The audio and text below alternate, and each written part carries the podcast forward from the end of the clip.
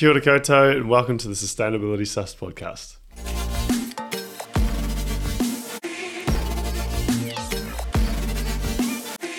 Kia ora everyone, welcome back to the Sustainability Sus podcast. Today we're joined by Elliot and Roz. Kia ora, everyone.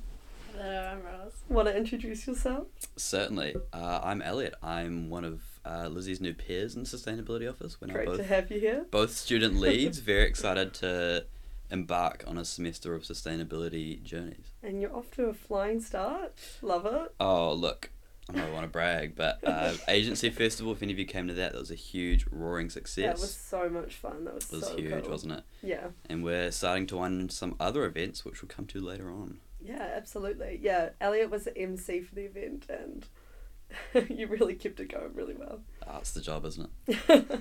um, and we're also joined by Roz. So Roz is going to talk to us about attitude change around climate change. Yeah, I'm a third year VESC student, Bachelor of Arts and Science, and I study psych and genetics. That is such a cool combination. What made you choose that? Um, I don't actually know. I like literally went to my careers advisor in first year, and like I was gonna do philosophy, and he was like, "I'm going to change you to be a psych major," because I was a psych major myself. So he literally just like changed the course of my degree, like made it my major, and then it's been my major ever since. So I love that. Just roll with it. Yeah. Okay, so we're going to talk a bit about attitude change with climate change. So, was there anything that you guys felt made you have that switch to caring about climate change? Was that a gradual journey, or was there something that flicked in a certain mind? Like, what was that like for you guys? I feel like it's always tricky in current media because you get a, a whole barrage of statistics and Mm. figures which clearly show it's there. But in your real life, it's always a bit hard to pick up every now and then. That's so true. It's like, because you mm, learn all these things and then you come back to real life and then it's the same as it was before. Exactly. And you can go on every day with your routine without thinking about it sometimes. Mm. What do you reckon? also we've like been kind of we've grown up with it whereas like other generations it's kind of a new thing whereas like for us it's like always been around Mm. like thinking about climate change and sustainability and how we can make changes and stuff like that so i feel like it's kind of different for us That's so true. Did you guys get education about it at school? Not really. I feel like it's it's a weird bit of anxiety as well because, as you said, Roz, we're born into it, Mm. and so it's already like, well, what can we do now? Considering we couldn't have done anything in the past fifty to hundred Yeah. years, where it seems like it's so much change has already happened. you can't have as much guilt eh, when you didn't really Exactly, start the problem. Yeah, that's true. I don't really think about it like that. Yeah. How about you, Lizzie? Um, yeah, I feel like it was definitely a gradual thing for me, but I think documentaries really would like spark a lot of, um, what's the word, like Interest or passion? yeah, exactly yeah, and then it would kind of like fizzle off a bit again as like I got back into real life, but then I would watch something else or hear something else. But I definitely think mostly just like understanding the science of it more and more. And then I think once you do start seeing things, then it can be kind of hard to unsee. Exactly. I think it's a could be a an element of understanding science and accepting science. Mm. Because especially, it's not just climate change. You know, the science around us everywhere, and just pure numbers that oftentimes we accept. Yeah. But I guess for some, it's it's tricky to just take numbers and be like, yeah, that's real.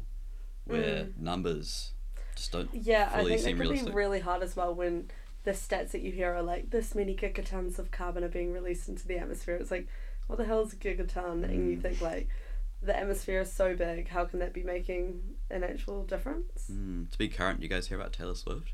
Yes, I oh know. God. yeah It's pretty grim, isn't it? such a Swiftie as well I'm so disappointed I know, but the thing about that is it's just private jets are ridiculous regardless. Like I think it's just I feel guilty for my economy seats. It's just Mm. crazy to think you need an entire plane to get somewhere. And I think I mean the reason why Taylor's was the highest was obviously because her jet gets lent out the most because she has a lot of money so she would give that to other people. But I mean the real villain is everyone who owns a private jet, right? yeah Or like the people that are allowing this to be used in that way. Mm. As if first class isn't a stylish enough way to get Yeah. around. Like have like Kylie Jenner made like an Instagram post where she has like two planes on each side. She's like, Mm. which one? Kylie Jenner and Travis Scott's, yeah. Yeah, like what is that Obscene. about? It's just ridiculous. It's like when you book a flight in New Zealand and it asks you to pay like a little fee to offset your carbon. It's like five bucks or something. Yeah. It's like if we're paying five bucks, how much do they have to pay for an, a jet oh for my themselves? god, Yeah. they just won't be paying it. They aren't. Yeah, exactly.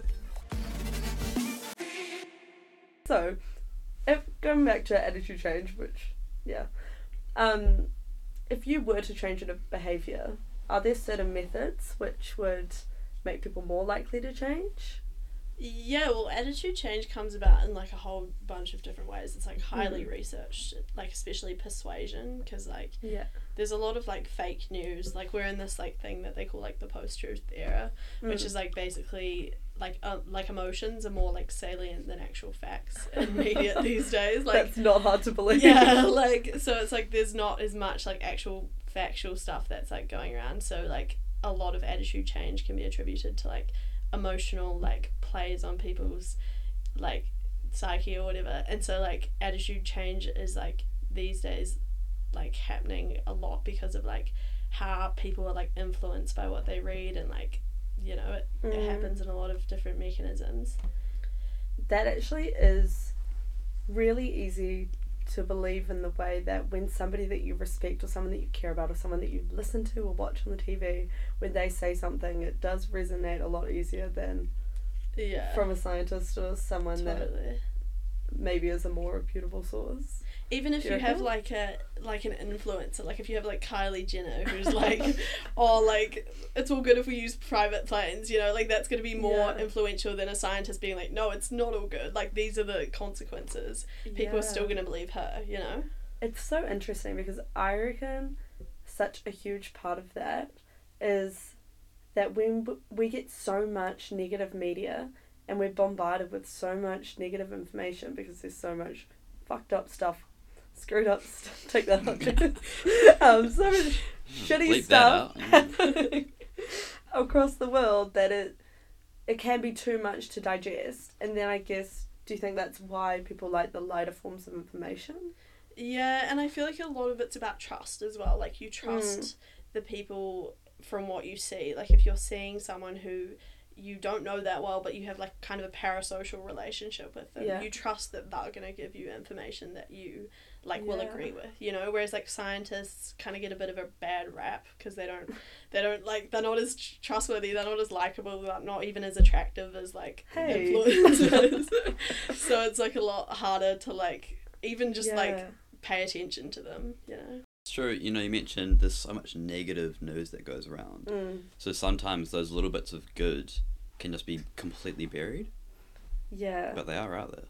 they are out there and i think it's it's easy to focus on those negatives but focusing on the negative isn't really good for anyone because people who care about the environment if you're focused on all the negative things it's going to weigh down your mental health it's going to weigh down your physical health and then you won't be as useful for the cause of fighting climate change which i thought was so interesting like you're no use Mm, to lowering to emissions if you're about it. just upset about it Yeah. the only, and then making people upset about climate change is actually keeping climate change going Mm, if that makes sense and i was like yeah. that is so interesting One of the So, yeah, the yeah. fascinating thing that I took away from the agency festival, one of the great lines Mm. from the speakers is if you're feeling any emotion, doesn't have to be empowering or amazing. If it's guilt or despair or fear, it's still good. Mm, It's so much worse to feel absolutely no emotion than to feel any emotion at all. yeah i think that's so true and i guess it's just what you do the, with the emotion Mm. I think it actually is so nice in the Susty office or like when you find people with like minded views to work on things together and then you can really like channel that emotion into something positive and Mm. yeah. And then I think when you are in those environments and it doesn't feel as doom and gloom. Mm. It's true. This has all been quite emotive talk. I know. However, we have a we have a professional in the room who's been studying this within the psychology department.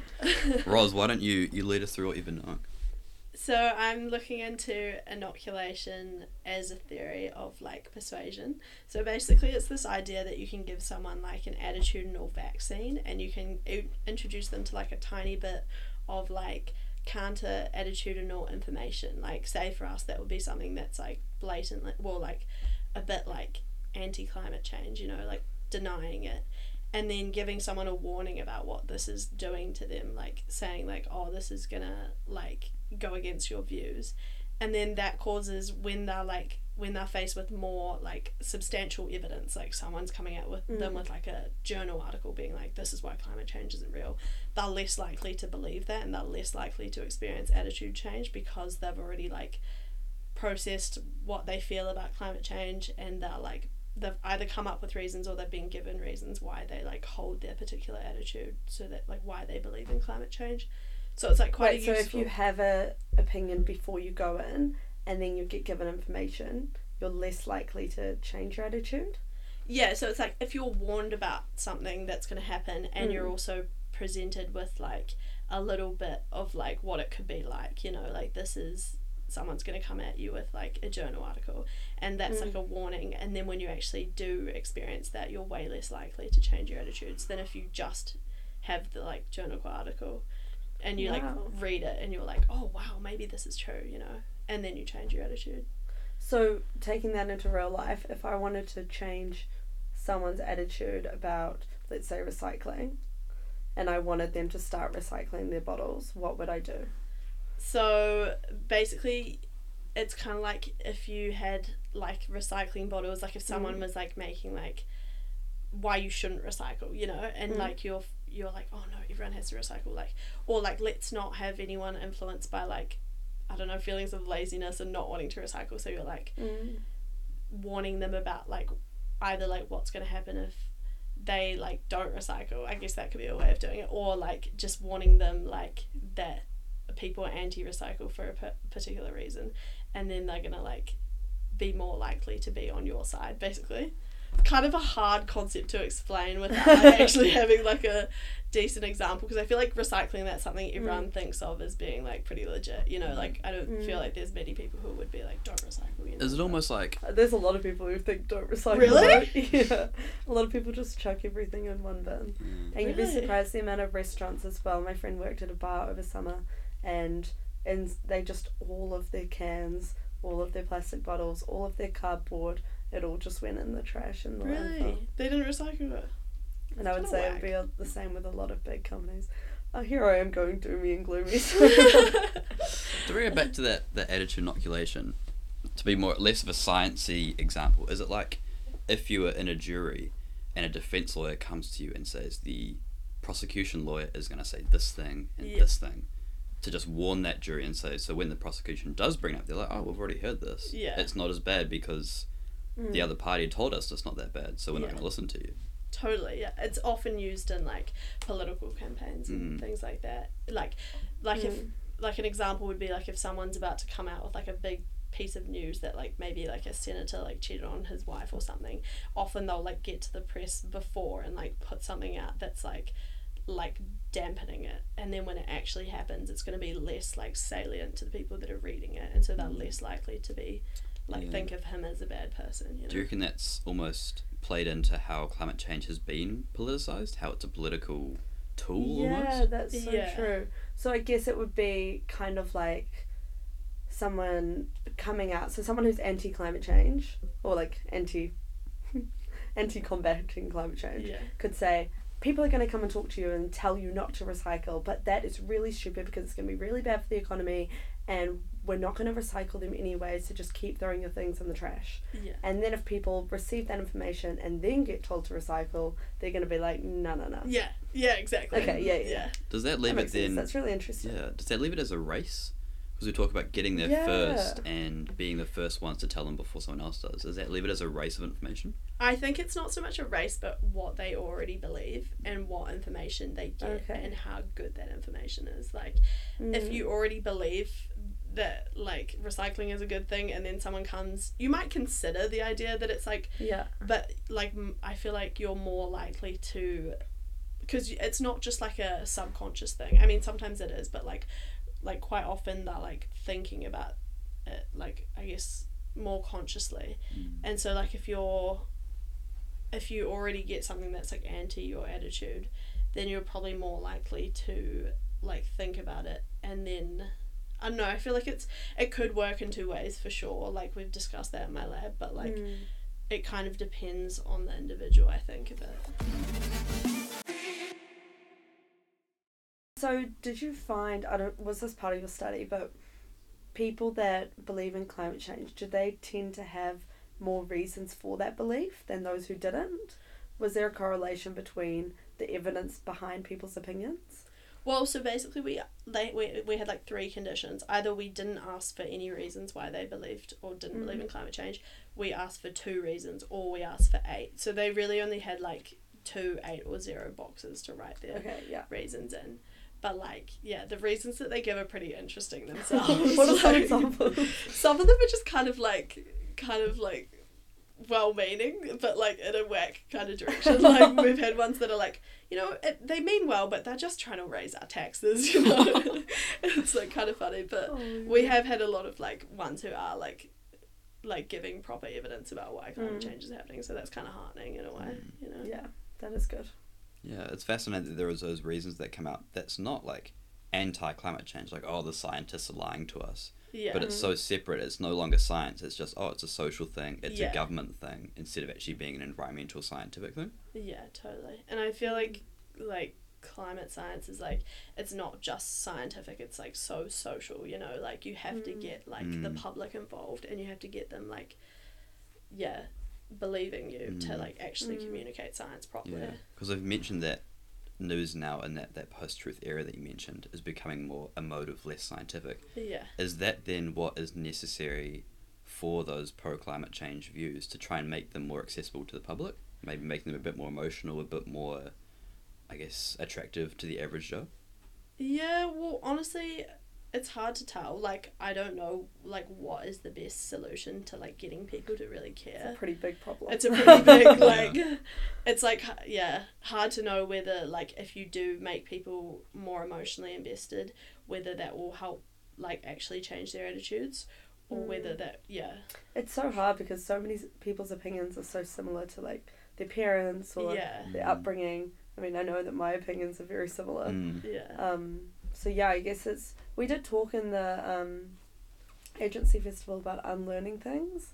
I think it's so interesting because it's so hard to do, but it's just really good that, I mean, on every issue, not just climate change, that you stop and think. yeah.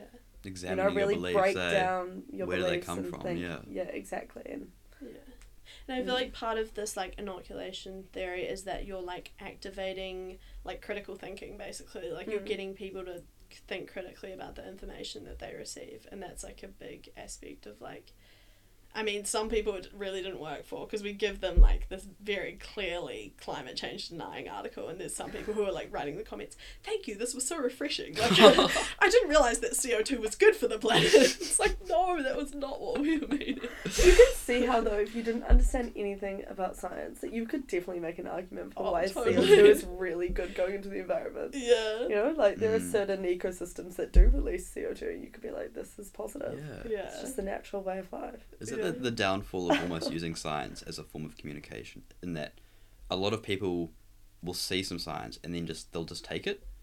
That's so true. If you don't understand science, I mean, when I don't understand something scientific, I just trust it. Yeah. Yeah. I'm like, well, that person obviously knows more than me. Exactly. Especially if it like looks legit. Like if you Mm. see it, even Mm. just like formatting. Like if you see something that's like well, like well written out and like has a good Mm. font and like weird stuff like that. Yeah. It's like it is more convincing than you think if it has like a couple of like references in it as well. Like and I think it's also important to remember that we're all really lucky that we're university educated, yeah. and a lot of people don't have that privilege. Mm. So things like going to find peer reviewed articles and knowing the right people to trust, you know, that's a real privilege that we do have Mm. that. And then I guess for a lot of people, it's what you hear, or yeah. if you hear it from someone that you trust, then you take it as truth, Absolutely. Yeah. which is totally fair enough. Mm. I know that this isn't well trusted, but I see so much on TikTok.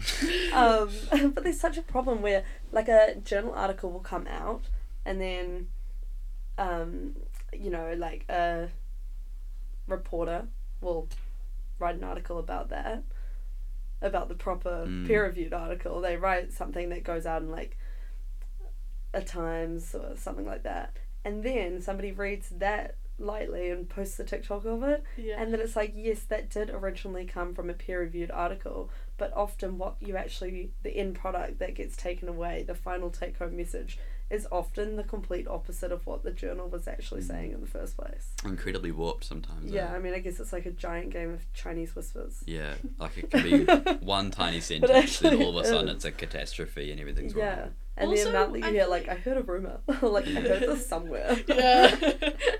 um, also, I feel like when you're watching TikTok, that's kind of like a downtime activity. Like you're not Mm. Critically thinking. You're not Absolutely, like if you see an article that's interesting, you're not going to go and fact check it. Like chances are, unless you're like really inspired by it, the chances are you're probably just going to listen to it. Mm. And even if you think like there's this like effect called the sleeper effect that like even if you know something's not true and you know that the source is fake, like if you hear like Donald Trump saying like I don't know Oh, yeah. anything, you can still like remember the information, but you forget who says it. So you Mm. just like believe. Well, you tend to like believe it, and like it's just like that kind of a actually weird. does make sense. Yeah. So like if you see a TikTok and you're like, I know that that's got to be fake, but you you're still like subconsciously processing it, you're still more likely to believe it.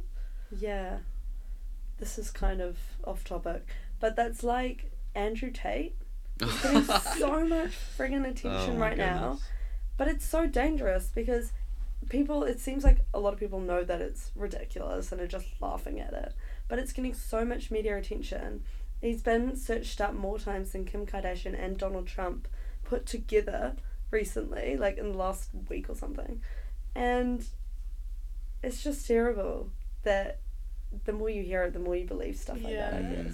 Yeah, it's, I guess it's the trouble of giving people a platform. Mm. It's great to give them a platform and then just say this is wrong Mm. and trying to let everyone know. But as soon as you give them a platform, as you said, that information just gets out there no matter what. Mm. Yeah. And Donald Trump used to be a joke, yeah. and then he became the president for four years. Let's not joke about Andrew Tate like that. Let's not. But also, I feel like people like him kind of do things for notoriety as well. Like they're trying to make a name for themselves. They're trying to get Mm. a platform. They want people to listen to them. Like even if it's Yeah. like really like far right people, they still want people to listen. and I know? think that's sometimes why people do say those ridiculous things because it gets the attention that they want. But then, like you say, then people start believing it. Yeah. And even like people just like find us like they might have had like one little thought about it and then they Mm. like see someone who's like put like having their attitude very strongly, they're more likely to be inclined to like believe them, you know? Mm. Wow, that is scary. So, what should we do about that? Do you, what do you think? It's a think? big question, isn't it? Yeah. I guess we need to really crack down on false news. I guess then it's a bit of a responsibility of like the things that you're saying. Really think about whether you believe them or whether, you know, the information that you store and you pass on to other people about whether that is from a credible source and whether you should be telling that to other people. Mm. Yeah. I guess we all have that responsibility in a way. And I think like the internet's not going away. There's always going to be another Andrew Mm. Tate. You know, it's just like Yeah. equipping people with the skills to like actually understand that they need to like think about what information they're taking in and like actually having like Mm. mechanisms that will help them stop listening to people like that. Mm. This Wow. was good fun. This is good, yeah. I feel like that time went really fast. I feel like we just started. It has. We're just best of friends. We're just best of friends. We're we can just chat besties. forever. Wow, goals. Bestie goals. Oh, amazing. Thank you everyone for listening and chatting through this with us. Um, it's safe to say we don't have all the answers, but we're a bit more knowledgeable than before. Mm. I guess it's just such a complex issue that you can't really come to a conclusion, Mm. but it's really nice to understand some of that psychology around it. So when like you feel yourself going through that, you can actually identify it and then be like, wait a minute, is that actually what I believe or did I hear Donald Trump say? Mm. Thanks for having us. Yeah, thank Lizzie, you for this having was- us. Very fun. Thanks for coming on. It's been heaps of fun. I've loved it. Um, come back anytime.